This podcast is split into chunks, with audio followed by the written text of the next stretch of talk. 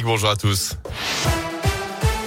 Et on débute avec vos conditions de circulation dans la région. Le point noir ce matin, c'est évidemment dans le centre-ville de Clermont-Ferrand, en conséquence de cette mobilisation des agriculteurs et des négociants, avec un convoi qui a notamment remonté la 75 depuis tôt ce matin. Les manifestants sont maintenant à hauteur du boulevard Lafayette dans le centre-ville. De grosses perturbations dans le secteur. Les abords de la, préfecture pourront d'ailleurs être fermés à la circulation aujourd'hui. D'ailleurs, conseillé d'éviter le secteur ce jeudi. La colère également des salariés de Casino à Saint-Etienne avec cet appel à la grève lancé aujourd'hui pour réclamer des hausses de salaire et d'effectifs. Un premier rassemblement avait lieu ce matin devant le magasin de Montieu. Un autre est prévu dans une heure devant le siège dans le quartier de Château-Creux. Dans l'actu également, le ministre de l'Intérieur dans la région. Aujourd'hui, Gérald Darmanin attendu cet après-midi au commissariat de Firmini où quatre voitures de police ont été incendiées devant l'établissement ces derniers jours. Il se rendra dans la foulée au commissariat de Saint-Etienne pour rencontrer là aussi les équipes et faire le point sur l'avancée des travaux du site. Il croisera notamment le maire de Saint-Etienne, Gaël Perdriau. Les gestes barrières, un test préventif pour assurer et en cas de symptômes, on s'isole, on alerte. Le message d'Emmanuel Macron ce matin sur Twitter à quelques jours des fêtes. Prenons soin les uns des autres, dit le chef de l'État à la veille du réveillon de Noël. Alors que 84 000 nouveaux cas de Covid ont été détectés en France ces dernières 24 heures, le variant Omicron va-t-il gâcher vos fêtes de fin d'année? C'est notre question du jour. Vous y répondez sur radioscoop.com.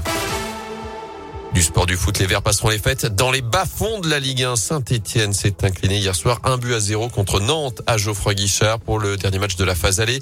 Défaite concédée dans les dernières minutes. Avant cela, les Verts avaient raté leur première mi-temps avant de réagir en seconde période.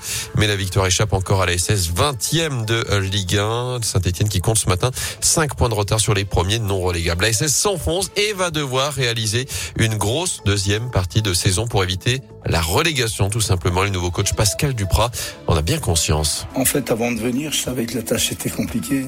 Donc euh, c'était bien 12 points en, 18 matchs. Mais on est à la moitié du chemin en fait. Donc il faut qu'on s'améliore. La deuxième mi-temps est source d'espoir. Le mercato, euh, c'est important aussi. La récupération des joueurs euh, est importante. Le respect des consignes sanitaires, c'est important aussi. La bonne attitude de nos joueurs à la canne, c'est important. Mais le mercato, c'est important aussi.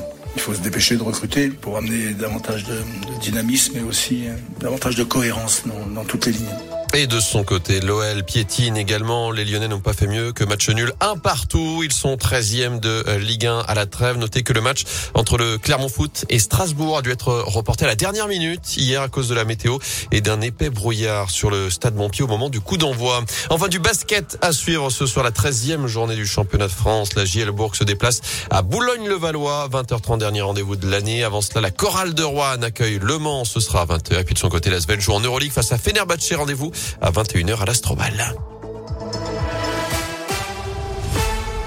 Ah bah dis donc, vous avez l'air